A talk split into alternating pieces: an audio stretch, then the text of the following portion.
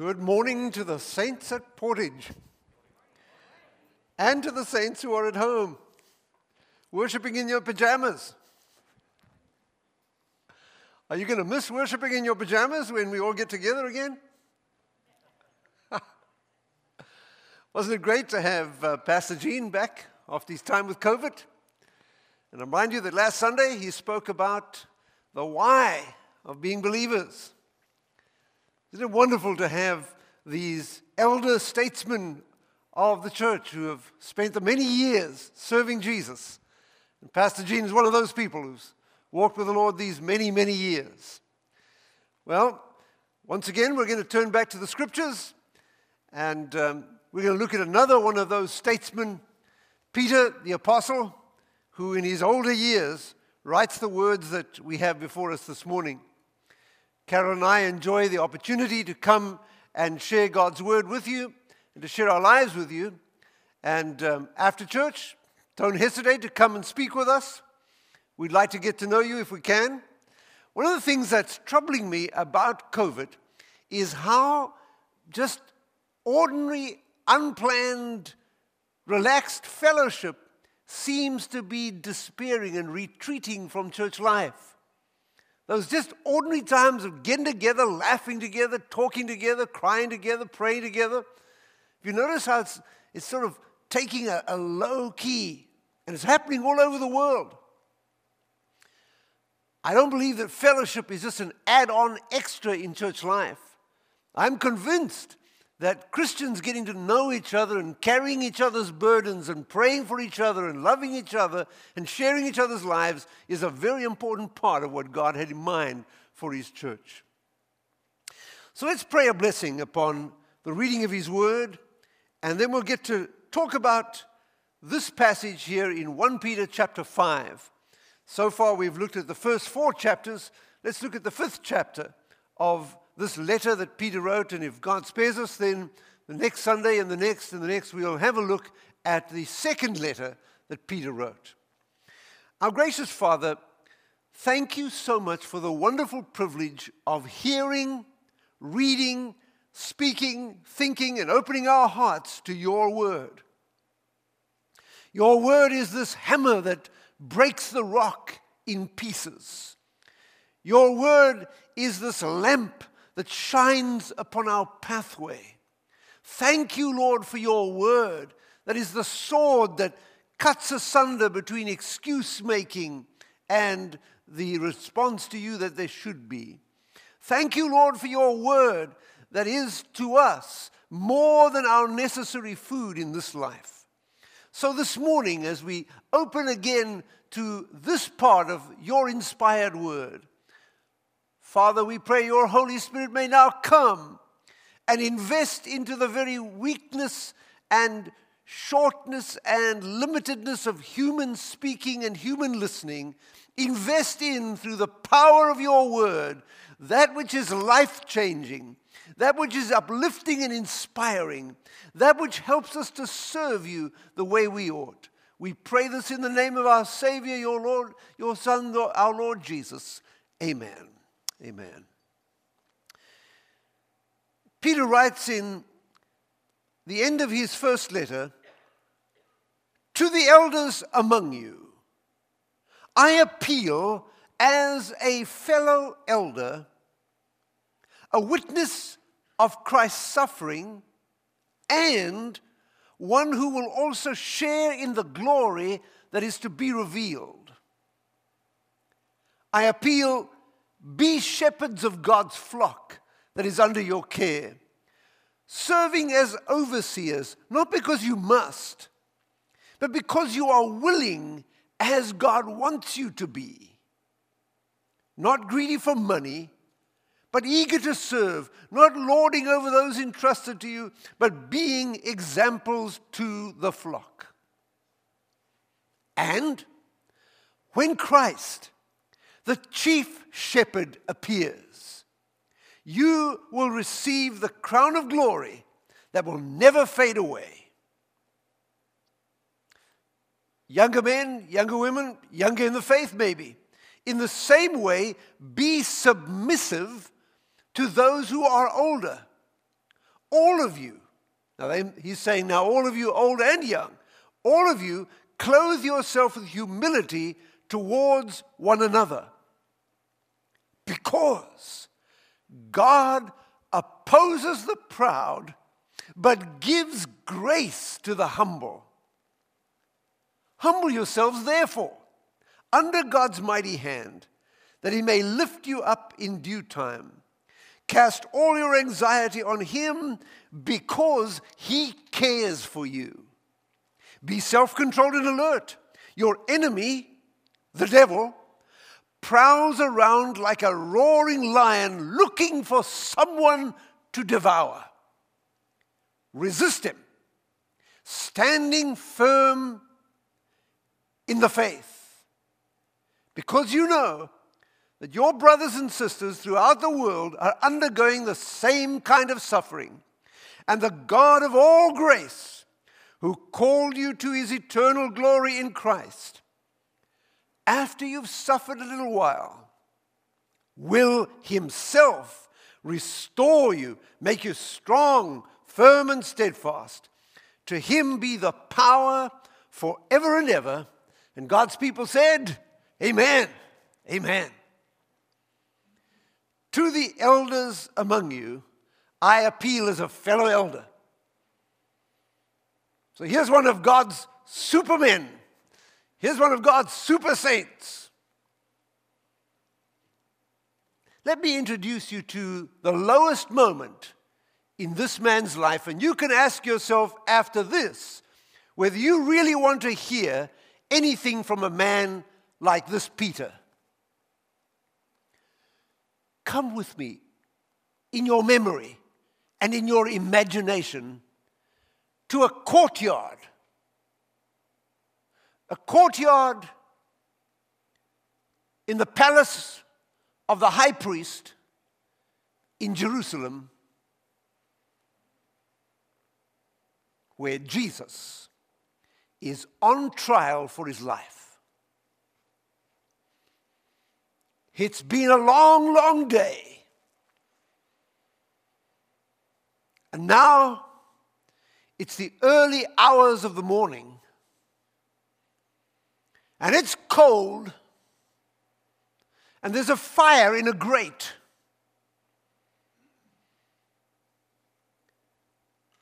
And a man slips in, wanting just somehow to hear how this trial is going to turn out. And he makes his way to kind of the edge of the crowd. And he's standing there trying to warm himself in the fire. At that moment, one of the servant ladies turns around, looks at him in that half haze of the firelight, and says, you're one of his disciples, aren't you? And he says, I'm not. Wait, wait, wait, wait, wait, wait, wait, wait. I mean, we couldn't have heard that right, could we? Isn't this the same man who, in the inspiration of God, said, when Jesus said, Who do you say I am? He said, You are the Christ, you are the Son of the living God. Isn't this the same man who, who said, If everybody else denies you and forsakes you, not me, I will never deny you. I'm willing to die for you. Two words. I'm not. Are you disappointed? There's part of me that's disappointed. Well, the evening wears on. She leaves it at that. But later, someone else looking at him says, You're also one of his disciples.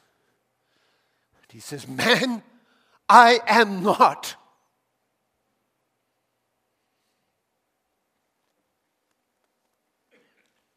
until someone else says,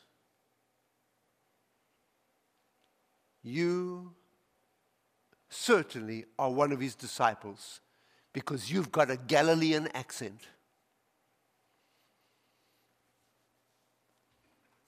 And he begins to curse.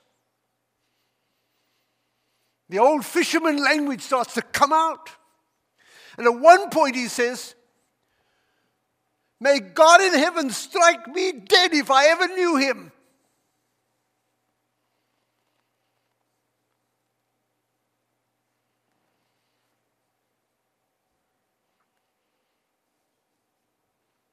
By this time, it was early, early morning. And the sun began to come up. And there came a sound from someone's nearby chicken coop. You know what the sound was? It was the sound of the rooster crowing. And Peter remembered that when he had said, If everybody else betrays you, if everybody else forsakes you, I will never. Jesus said, Peter, before the cock crows, you'll have denied me three times. And the scripture says, as the cock was crowing, they must have been bringing Jesus out. He turned and caught Peter's eye.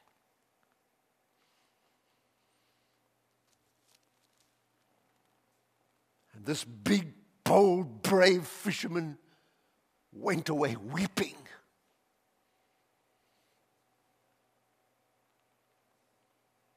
Is there a disciple somewhere here this morning or somewhere listening back there at home? Is there a disciple who has betrayed their trust? Is there a disciple who, whether in word or action or failure to speak, has denied the Lord who called them? I want to take you to another fire. Come, come, let's go to another fire. This time the fire is on a beach.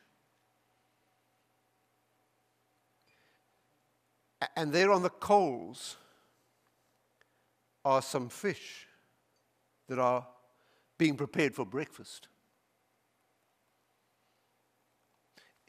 It's back in Galilee. Back in the Galilee, where after all the horror of the crucifixion, Peter had said, I'm going back to my fishing. I'm going back to the life I knew. Long story short, it's Jesus, the risen Jesus. And the disciples are gathered there around that fire. And there comes a moment where Jesus says, Peter, let's, let's take a little walk. And as they walk, he says, Peter, son of John, do you love me? Peter says, Yes, Lord. You know that I love you.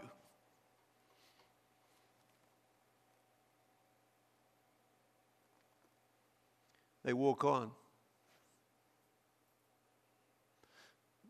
Jesus says, Peter, Peter, son of John, do you love me?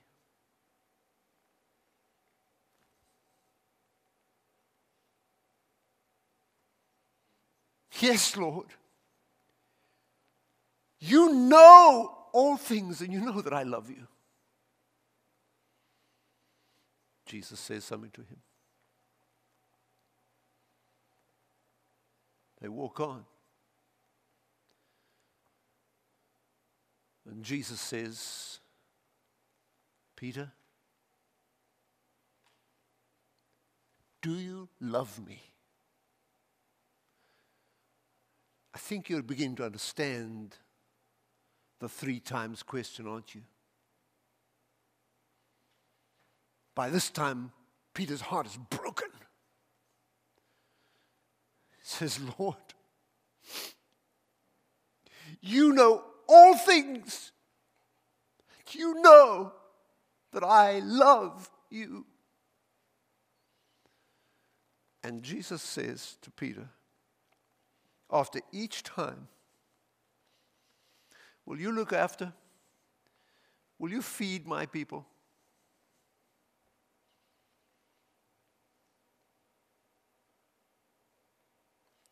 There are no private Christian lives. It was a public failure, and Jesus recommissions the failure to a public ministry.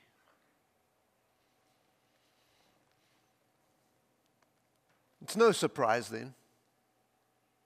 He writes to the elders among you I appeal as a fellow elder, a witness of Christ's suffering, and one who will be sharing the glory to be revealed. I make this appeal to you. Will you shepherd God's flock that is under your care? Serving as overseers, not because you must, but because you're willing as God wants you to be.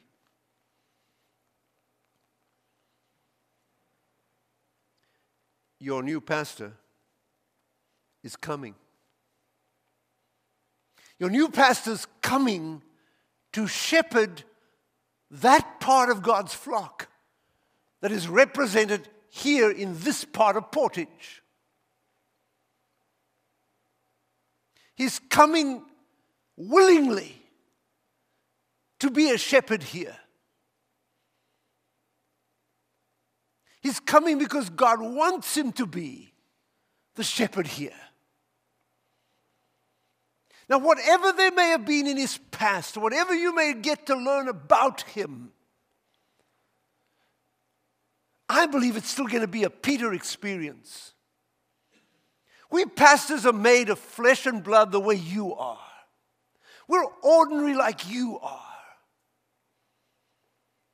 We may even have had phenomenal failures like some of you have. But we come to serve lovingly the flock of God. But you know, there's something I have to tell you. The new pastor can't make you into God's flock. And he's not coming here to try and make you into God's flock. Only God can do that. He's coming here to shepherd God's flock. You see, that born again experience we spoke about a few weeks ago, that's what makes you part of God's flock. And when He comes, God's commission will be look after what I have done in their lives. Now, in order to be God's flock, Peter writes a few things right here, and so I'm going to remind you of what it is for you to be God's flock. You see, you don't want to pay to have a really good pastor so you can be good for nothing. You don't want that. There was a particular church member years ago that was doing some things that really led to irritation and difficulty in the church I was pastoring. And so, like most pastors, I threw a couple of broad hints to make them stop doing what they were doing.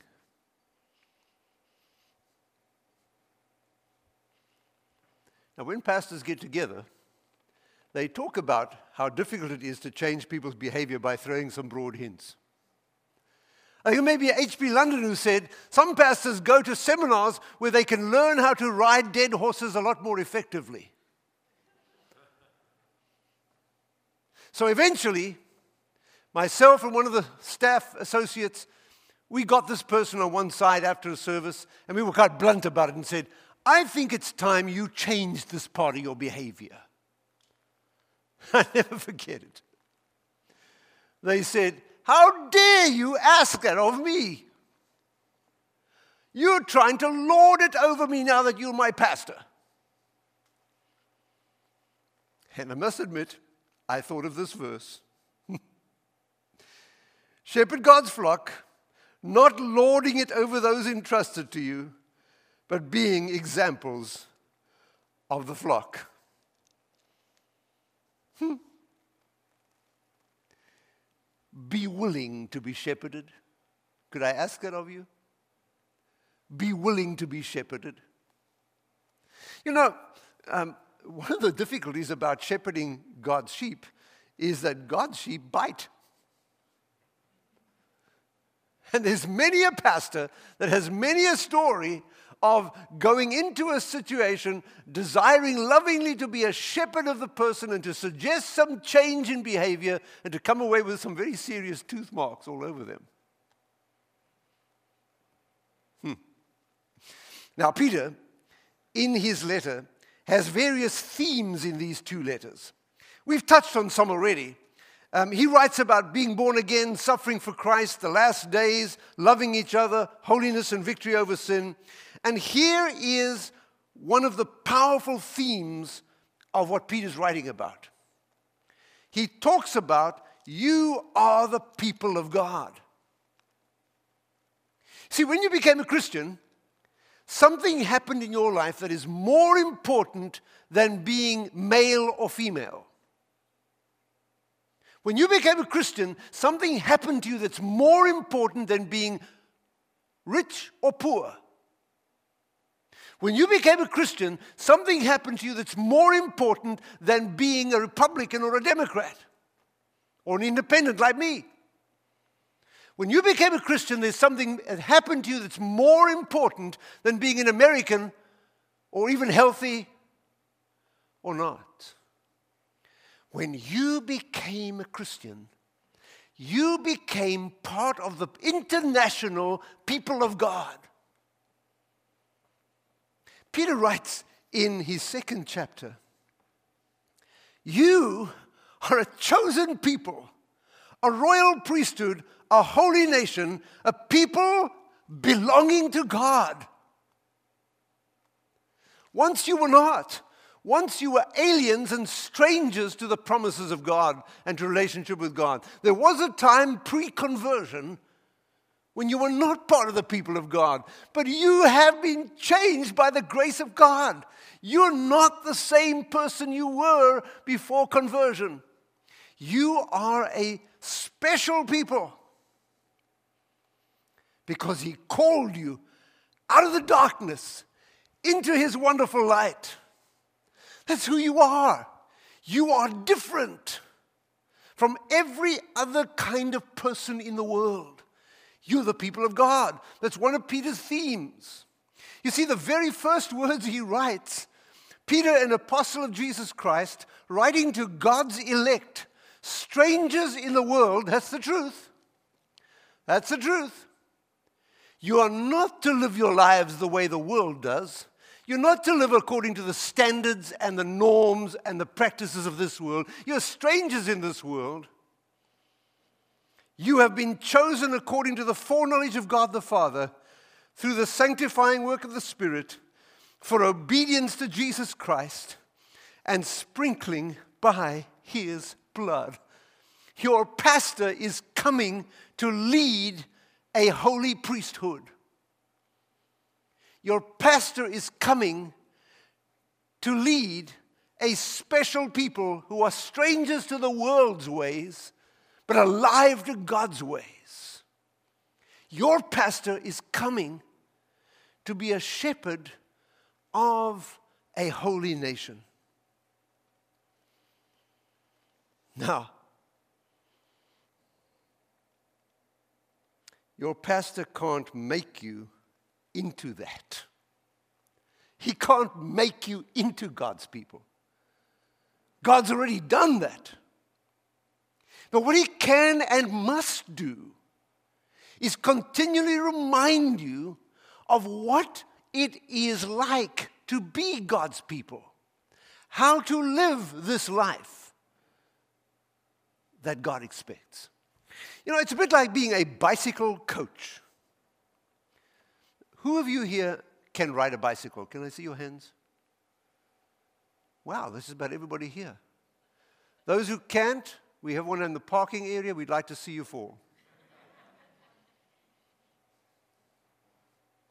Think back to beginning to ride that bicycle. Maybe some of you can't remember that far back.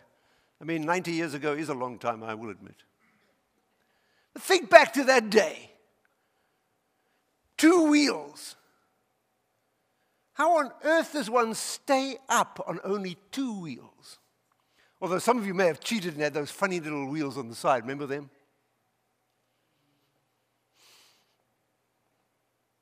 Who was it that taught you to ride? Who had a mother that taught them to ride? Who had a father that taught them to ride? She seems like dad's job for many of you here. Who just taught themselves? Okay, so let's think back to that moment.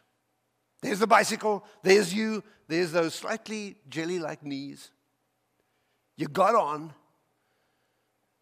and the adventure began.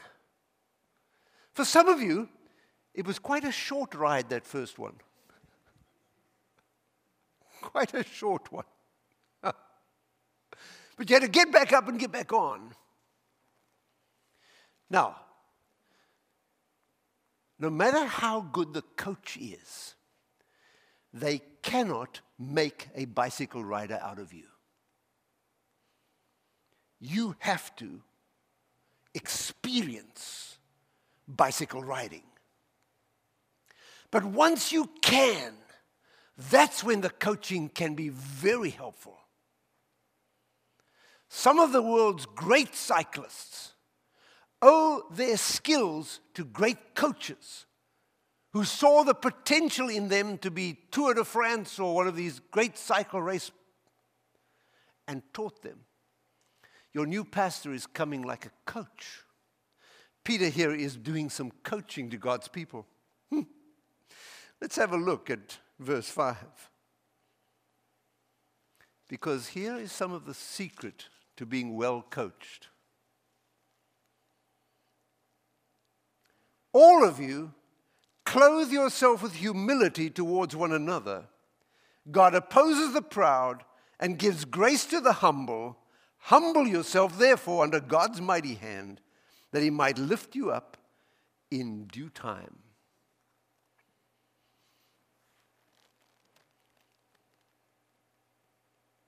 One of the great gifts God may have yet for you through the incoming pastor's ministry can be missed by you by refusing to be humble. You see, there is an aspect to being God's people that requires humility.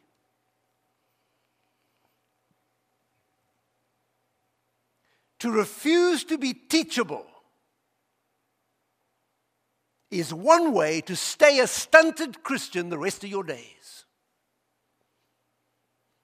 They say you can't teach an old dog new tricks. Stop making being an old dog your ambition. Say in your heart, Lord, I'm going to humble myself and desire coaching from the servant that you have chosen and anointed and sealed and sent here to Portage to coach me in being better at being a royal priest and a part of a holy nation, part of a special people that God has called out of darkness into his light.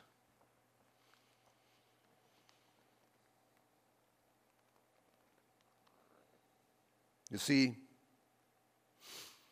none of this can happen by itself through osmosis without any attention and unopposed. Everything that God still wants to do in your life, everything that God still wants to do in your life is going to be actively opposed by the devil and his demons. If you think that you've now got to the part of your Christian life where the rest of your days is just going to be ease and luxury and just smoothly getting more and more like Jesus till the day he calls you home, you have a rude shock coming to you. Not for nothing, Peter says, be self controlled and alert. Your enemy, the devil, prowls around like a roaring lion looking for someone to devour.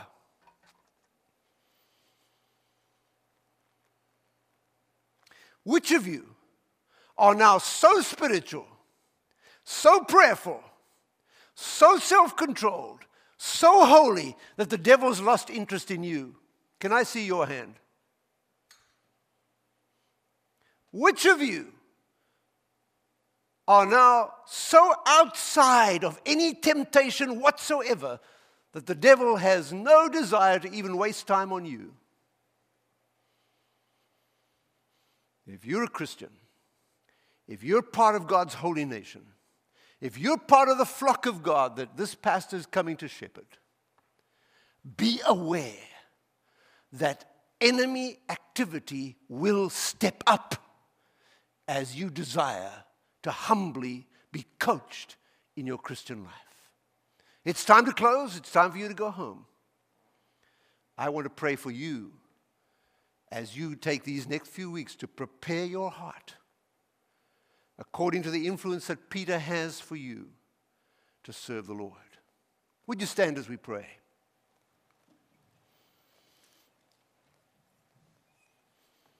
Gracious Father, we have asked you to speak to us from your word.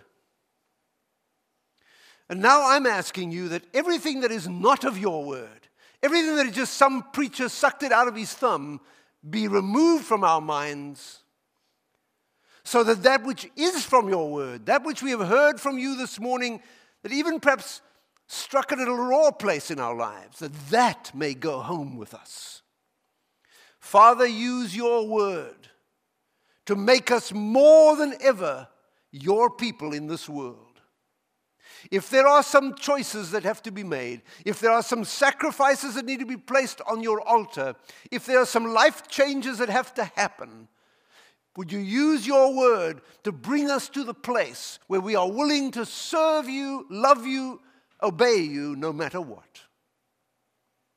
Now, Lord, we pray that your grace and mercy and peace may be upon each of us as this hour of worship closes. But once again, we go back to the lives that you've called us to live. We pray this in Jesus' name. Amen. God bless you all. Thank you for coming today.